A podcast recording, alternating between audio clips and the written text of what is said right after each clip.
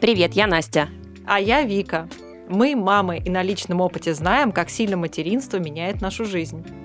Это подкаст «Родила и поняла» от онлайн-фитнес-школы «Секта», направление «Секта Мама», где мы учим мам находить время для себя и использовать его с максимальной пользой для здоровья физического и ментального. И у нас в гостях человек, близкий к секте и секта маме, в частности, Мария Кардакова. Мария,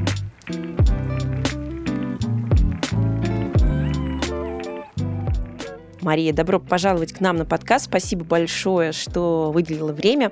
Не могла бы ты немного о себе рассказать? Всем привет, меня зовут Мария Кардакова, и я специалист общественного здравоохранения и питания. Живу сейчас в Великобритании, и у меня двое детей. А Дане 12 лет, скоро будет 13, а дочке Молли Елене ей 10 лет.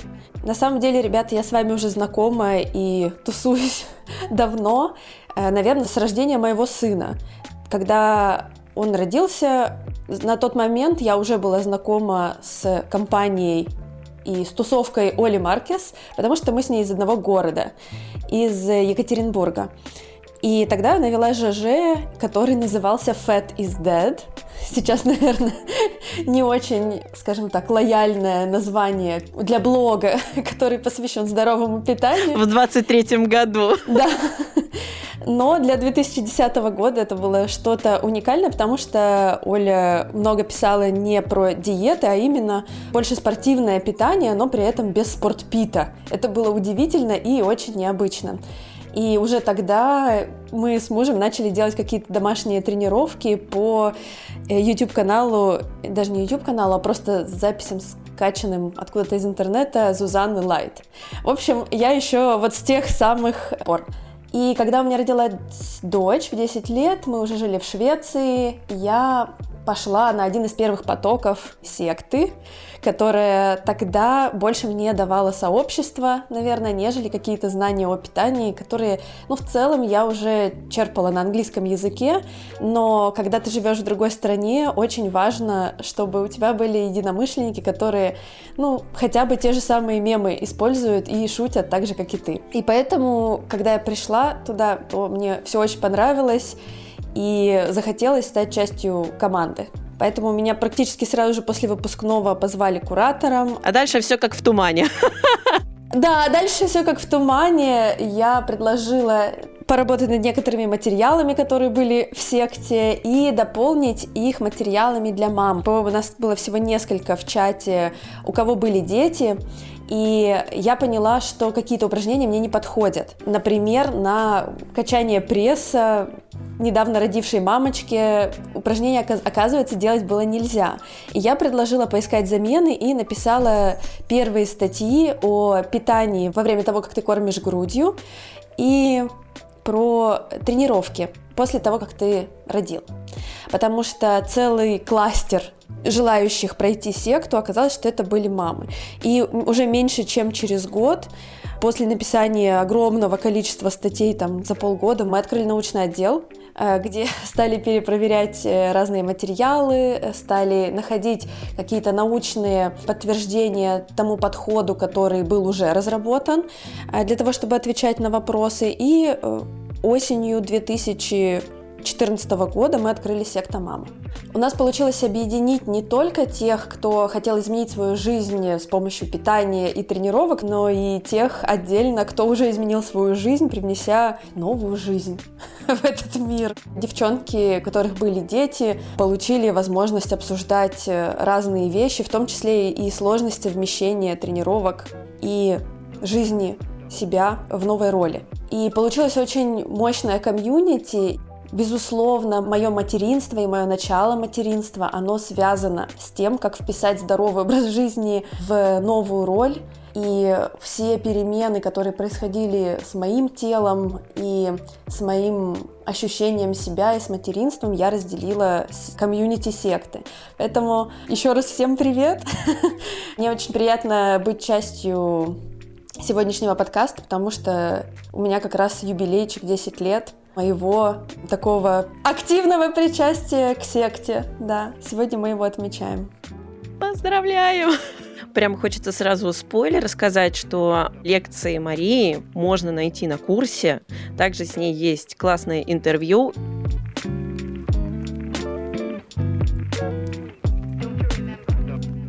Маша, ты пришла как ученик, но ты увидела э, вот эту точку э, роста у секты, что можно добавить еще что-то для мам, и начала писать статьи.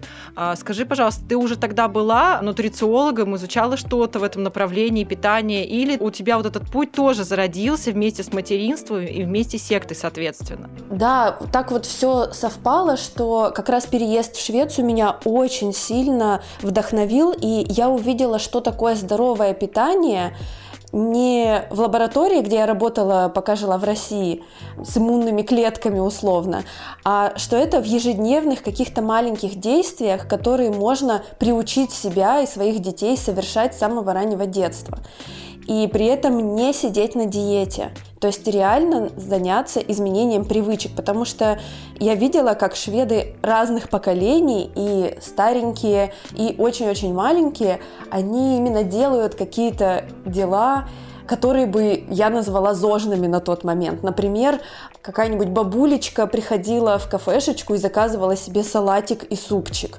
Ну, то есть для меня это было просто взрывом мозга. Мне казалось, что бабушки покупают булочки, буханочку хлеба и молочко или дети, которые приходят со своими мини-подносиками к, ну, система шведский стол, я про нее рассказывала еще и в своих статьях, и часто рассказываю в блоге, это не когда много-много разных уже готовых блюд на столе, а когда именно разные цельные ингредиенты, и есть возможность выбрать, набрать себе тарелку или салат, и она очень распространена в Швеции, даже в любом продуктовом можно прийти и набрать себе салат.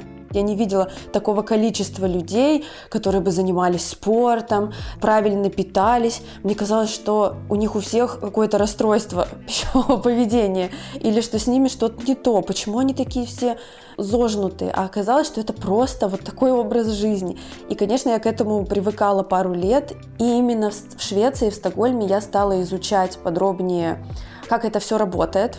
Я походила в качестве интерна в детские сады и посмотрела, как там устроен общий пит и как им привозят кейтеринг, с какими условиями, с какими гигиеническими нормами.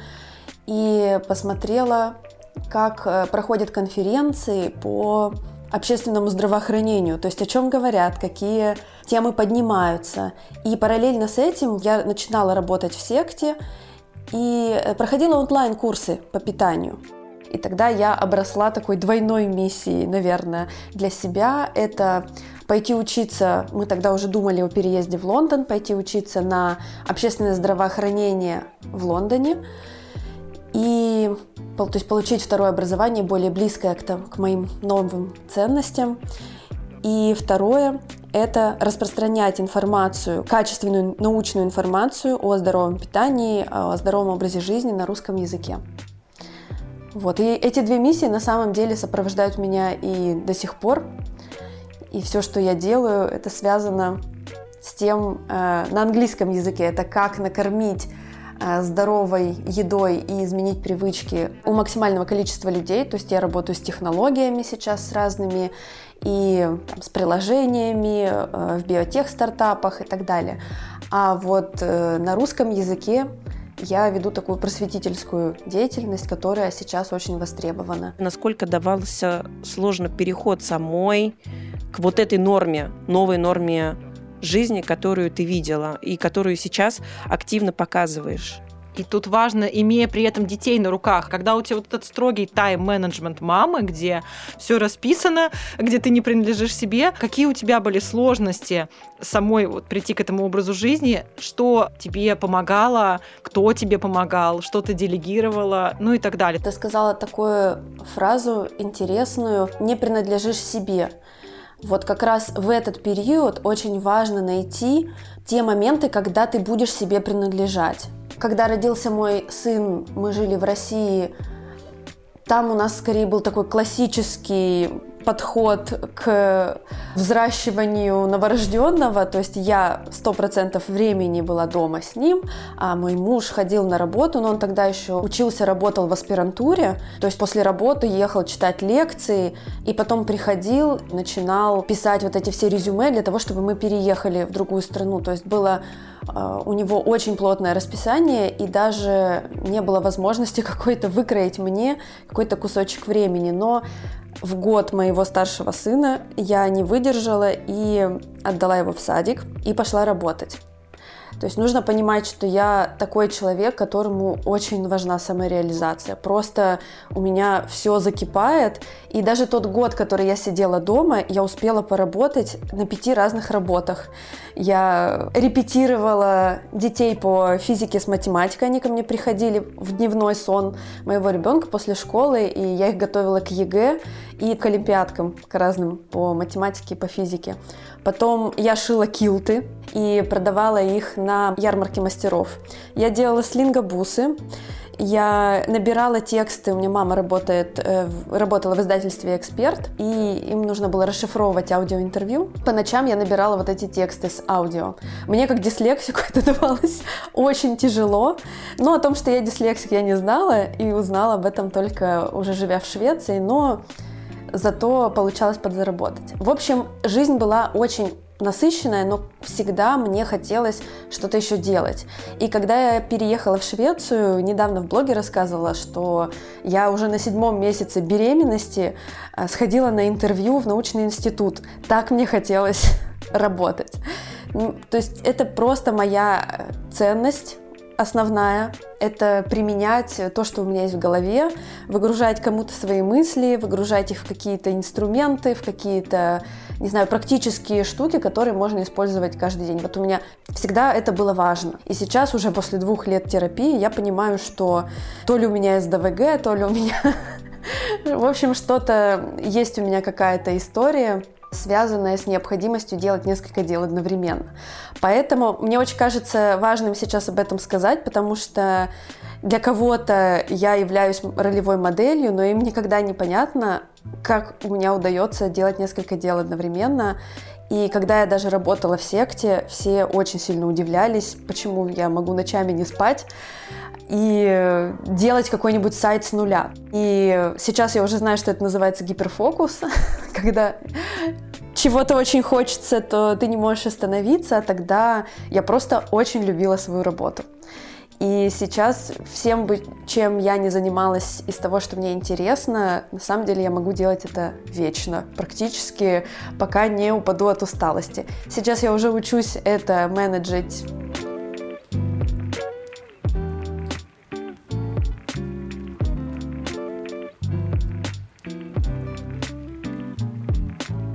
как отлавливать на подходе тот момент, когда ты чувствуешь, что вот мой гиперфокус, он, конечно, меня заряжает, и я занимаюсь тем, что безумно люблю, но если я продолжу делать так, как я сейчас делаю, дальше это будет падение, и мне придется восстанавливаться.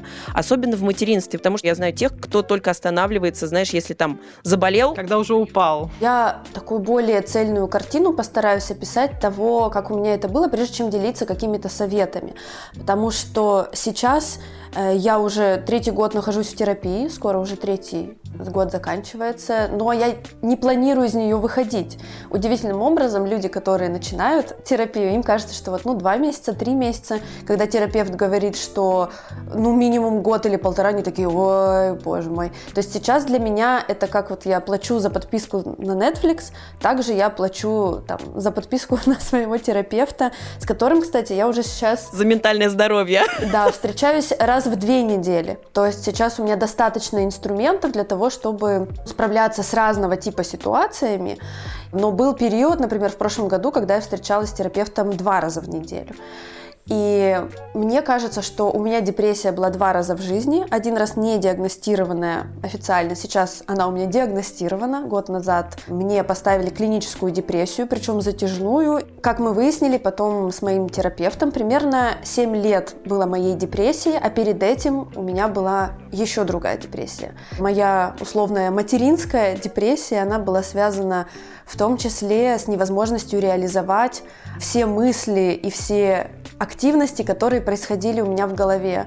И недавно я в своем инстаграм проводила опрос. Было ли у вас когда-нибудь чувство, что вы такая классная, вы столько всего можете, но вы, блин, застряли вот здесь с ребенком, которого вы любите, но, к сожалению, вот все обстоятельства, которые вокруг сложились, не дают, не дают вам раскрыть свой потенциал. И так получилось, что мне для того, чтобы набрать активности, которые мне важны, и действительно начать в них прогрессировать, мне потребовалось 10 лет. То есть примерно, когда я начала свой PhD, я поняла, что ну наконец-то. Я сейчас защищаю докторскую скоро, и вот люди со стороны, смотря на меня, им кажется, что это очень-очень много активностей, а для меня это вот норма. Вот это то количество активностей, с которым я себя чувствую хорошо. И Единственное, что мне нужно было научиться делать, да, это их вот менеджить. И, конечно, серьезные стресс-факторы, они меня очень сильно выбивают из вот этого режима, и тогда у меня сразу начинает появляться это ощущение, что я что-то не успеваю, мне нужно еще побольше поработать.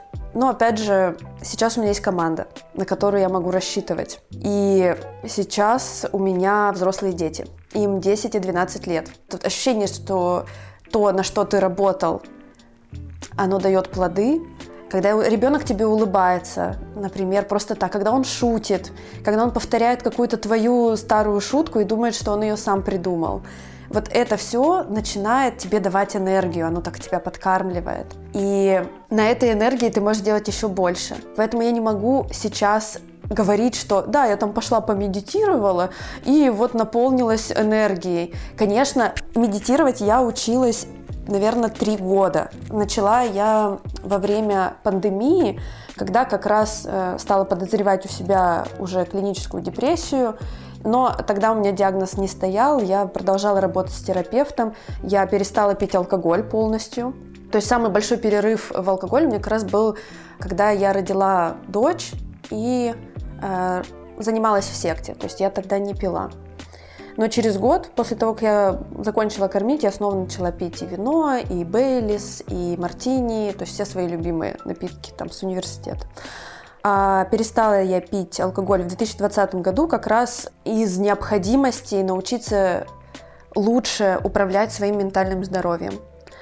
Тогда же я начала учиться медитировать, и это было очень сложно. Мне вообще, в принципе, сложно. Вот я даже сейчас сижу, мне сложно сидеть на одном месте. Самым правильным решением, мне кажется, в том, чтобы начать быть собой, это, наверное, было построение какого-то своего мини-бизнеса, своего проекта, пока я еще работала на другие компании. Было очень сложно. Я поняла, что мне в Лондоне нужны клиенты, мне нужно сообщество, и я стала писать про науку и питание, и развеивать разные мифы.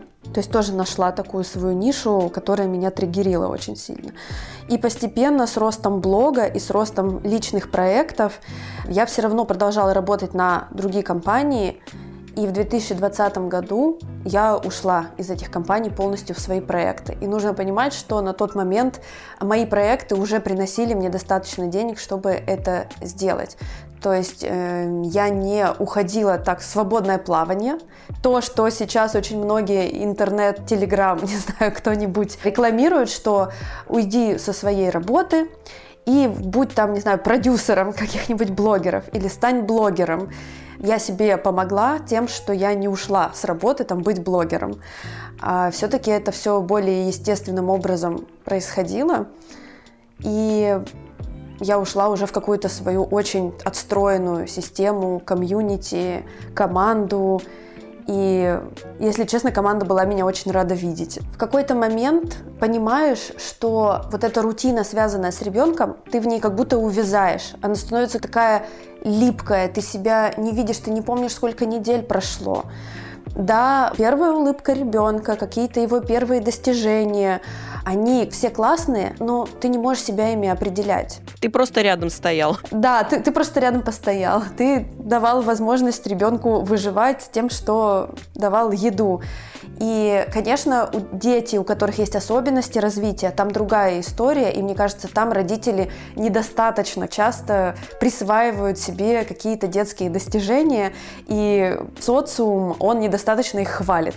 Поэтому мне кажется, что ну, если ребенок у тебя здоровый, если с ним все в порядке, то мы начинаем вдруг заморачиваться, что как же я его сдам в садик, если у него там будет проблемы с привязанностью и так далее. А то, что у вас появляется диссоциация с самим собой, и невозможность самореализации в итоге потом вспоминается тем, что ты забрал у меня лучшие года моей жизни. Это еще опаснее, понимаете, для ваших будущих отношений с ребенком. Тогда начинаются претензии к ребенку, а он ни в чем не виноват. Он э, с вероятностью 99% он вырос бы точно таким же, с такими же мыслями, с таким же сознанием ребенком, если бы вы не считали, что это ваша заслуга. То есть если бы вы действительно были просто рядом и как-то поддерживали его развитие. Я не думаю, что у моего сына будут ко мне претензии, что я его в год в садик отдала. Мне кажется, он скажет только спасибо, что я со своей, не знаю, гиперактивностью не таскала его во всякие кружки. Хорошо, что я свою энергию решила направить на работу и на саморазвитие. Ты можешь только сейчас уже оценить, что да, какие-то решения сделаны правильно в отношении детей, в отношении себя, в отношении карьеры. В моменте это увидеть очень сложно. И вот все то чувство вины, которое я сейчас уже бы точно не испытывала, аплодировала бы себе и говорила «go girl» на все эти действия, которые мне давались очень сложно, пока дети были маленькие. Ты никогда не будешь э, знать, что ты все делаешь правильно. Поэтому все ощущения того, что непонятно, правильно ты или неправильно делаешь, это норма, если можно так сказать. Но помочь себе принять, что это норма, наверное, можно только с помощью терапии. Вот. А когда, потому что терапия в том числе помогает тебе разобраться, когда уже не норма. Это, наверное, такой была длинная подводка к терапии, да? Всем по терапевту.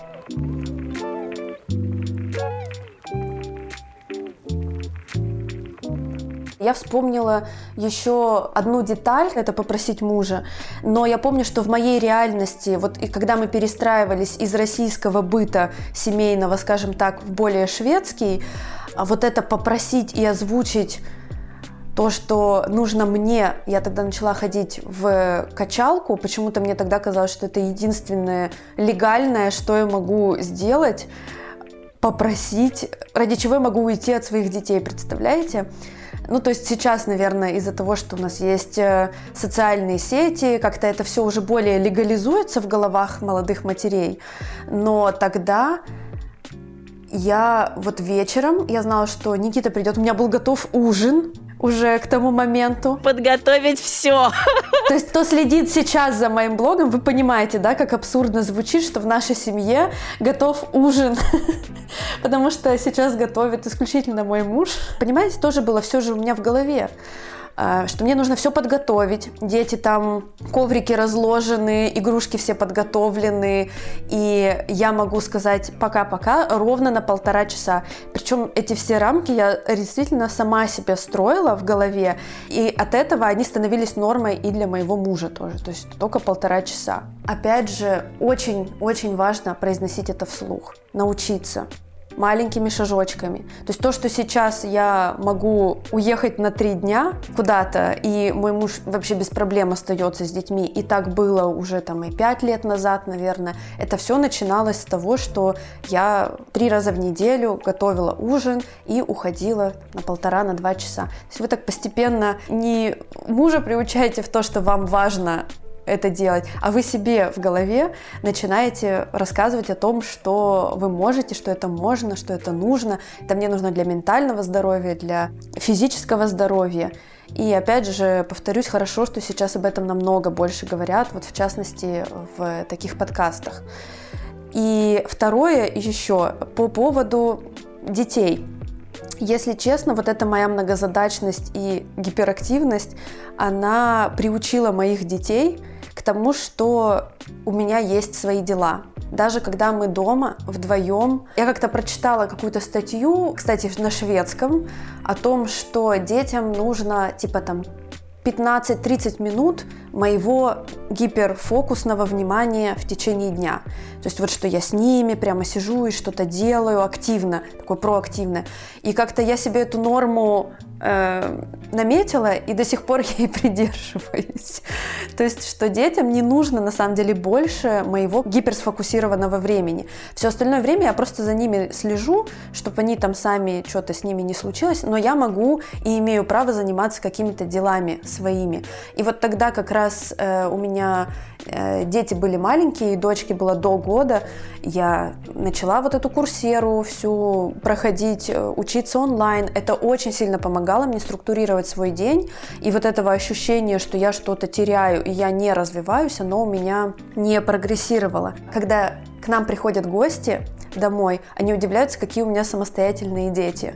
Сразу же могу сказать, что такое не наступает в один клик это какое-то комбо того, когда мы в гипер такие фокусные моменты даем своим детям навыки, которые им пригождаются э, для того, чтобы они к нам не лезли в другие моменты.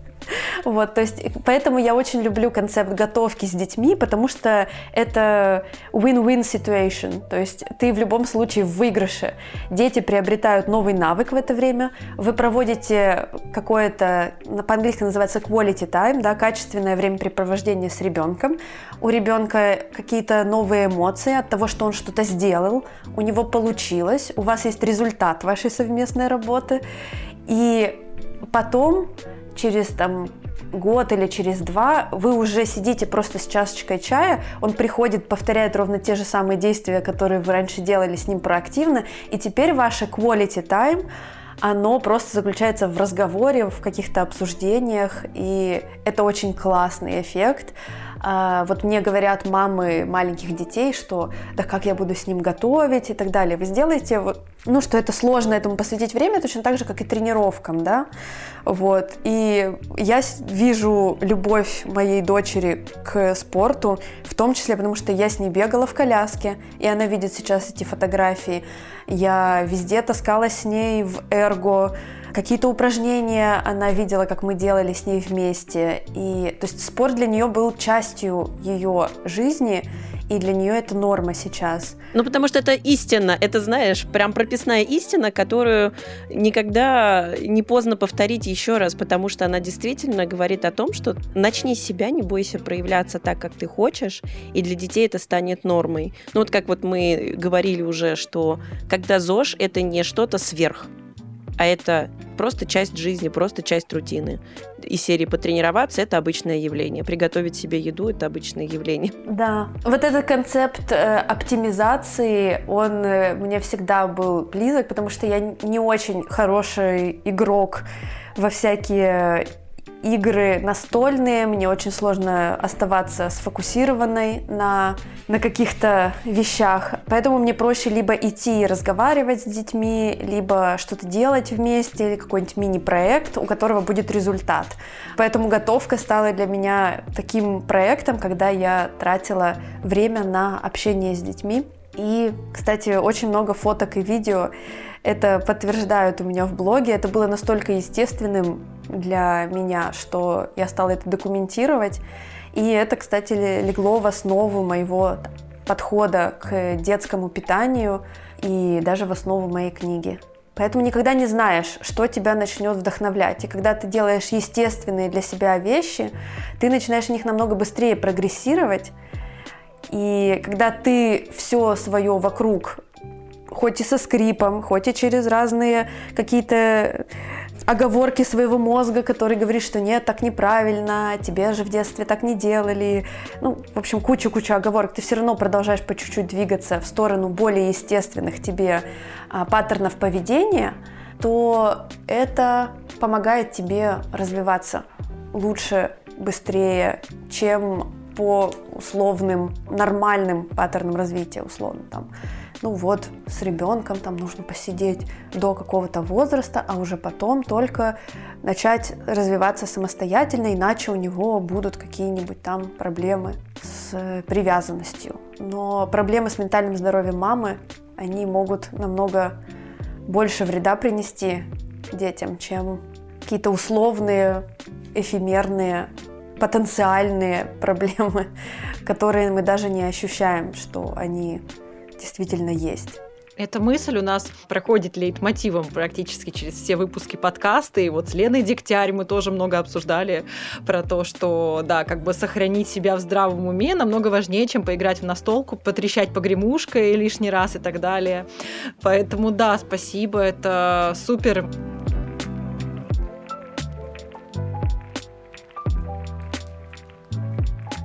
Маш, мы, во-первых, тебя поздравляем с юбилеем, потому что это, правда, большой путь. И это большой путь с детьми. То есть это когда и так, в принципе, не прогулка по солнечной полянке, потому что это всегда непростая история. А когда у тебя еще и дети есть, ух, иногда это бег с препятствиями. Вот. И поэтому мы тебя поздравляем, мы благодарим, что ты пришла к нам. Это очень круто, очень здорово. Спасибо. Еще добавлю последнюю мысль, которая у меня сейчас родилась, потому что ты сказала такую важную вещь «отстаньте уже от себя». И это «отстаньте уже от себя» это не значит, что «да расслабься уже», или «да не делай ты ничего, да отдохни ты уже», это не это значит. А если вас посещают мысли о том, что ну как же я сейчас буду работать, если у меня вот тут вот ребенок, вот как раз вот с этими мыслями отстаньте от себя. Хотите, если вам очень хочется, вы понимаете, что вы хотите работать, значит, нужно прикладывать к этому усилия и отстать от себя с мыслями, что это ненормально. Если вам хочется реализации, то это абсолютно нормально этого хотеть, абсолютно нормально смотреть в сторону какого-то обучения, каких-то людей, у которых получается что-то совмещать, и вы тоже бы так хотели. Это абсолютно нормально быть гиперактивным и гиперактивной, и абсолютно нормально, что вам хочется и то, и другое, и третье. И здесь мне бы хотелось поддержать таких же, тоже как я, которым приходилось как-то маскировать свою потребность самовыражения и такой мультизадачности потому что это кому-то кажется необычным и ненормальным. Я бы это растащила на цитаты. Это для нас, для всех очень важно. Спасибо огромное еще раз. Спасибо большое. Мы прям очень рады, очень ждем с нетерпением, чтобы побольше людей услышали эти классные вещи. Спасибо тебе.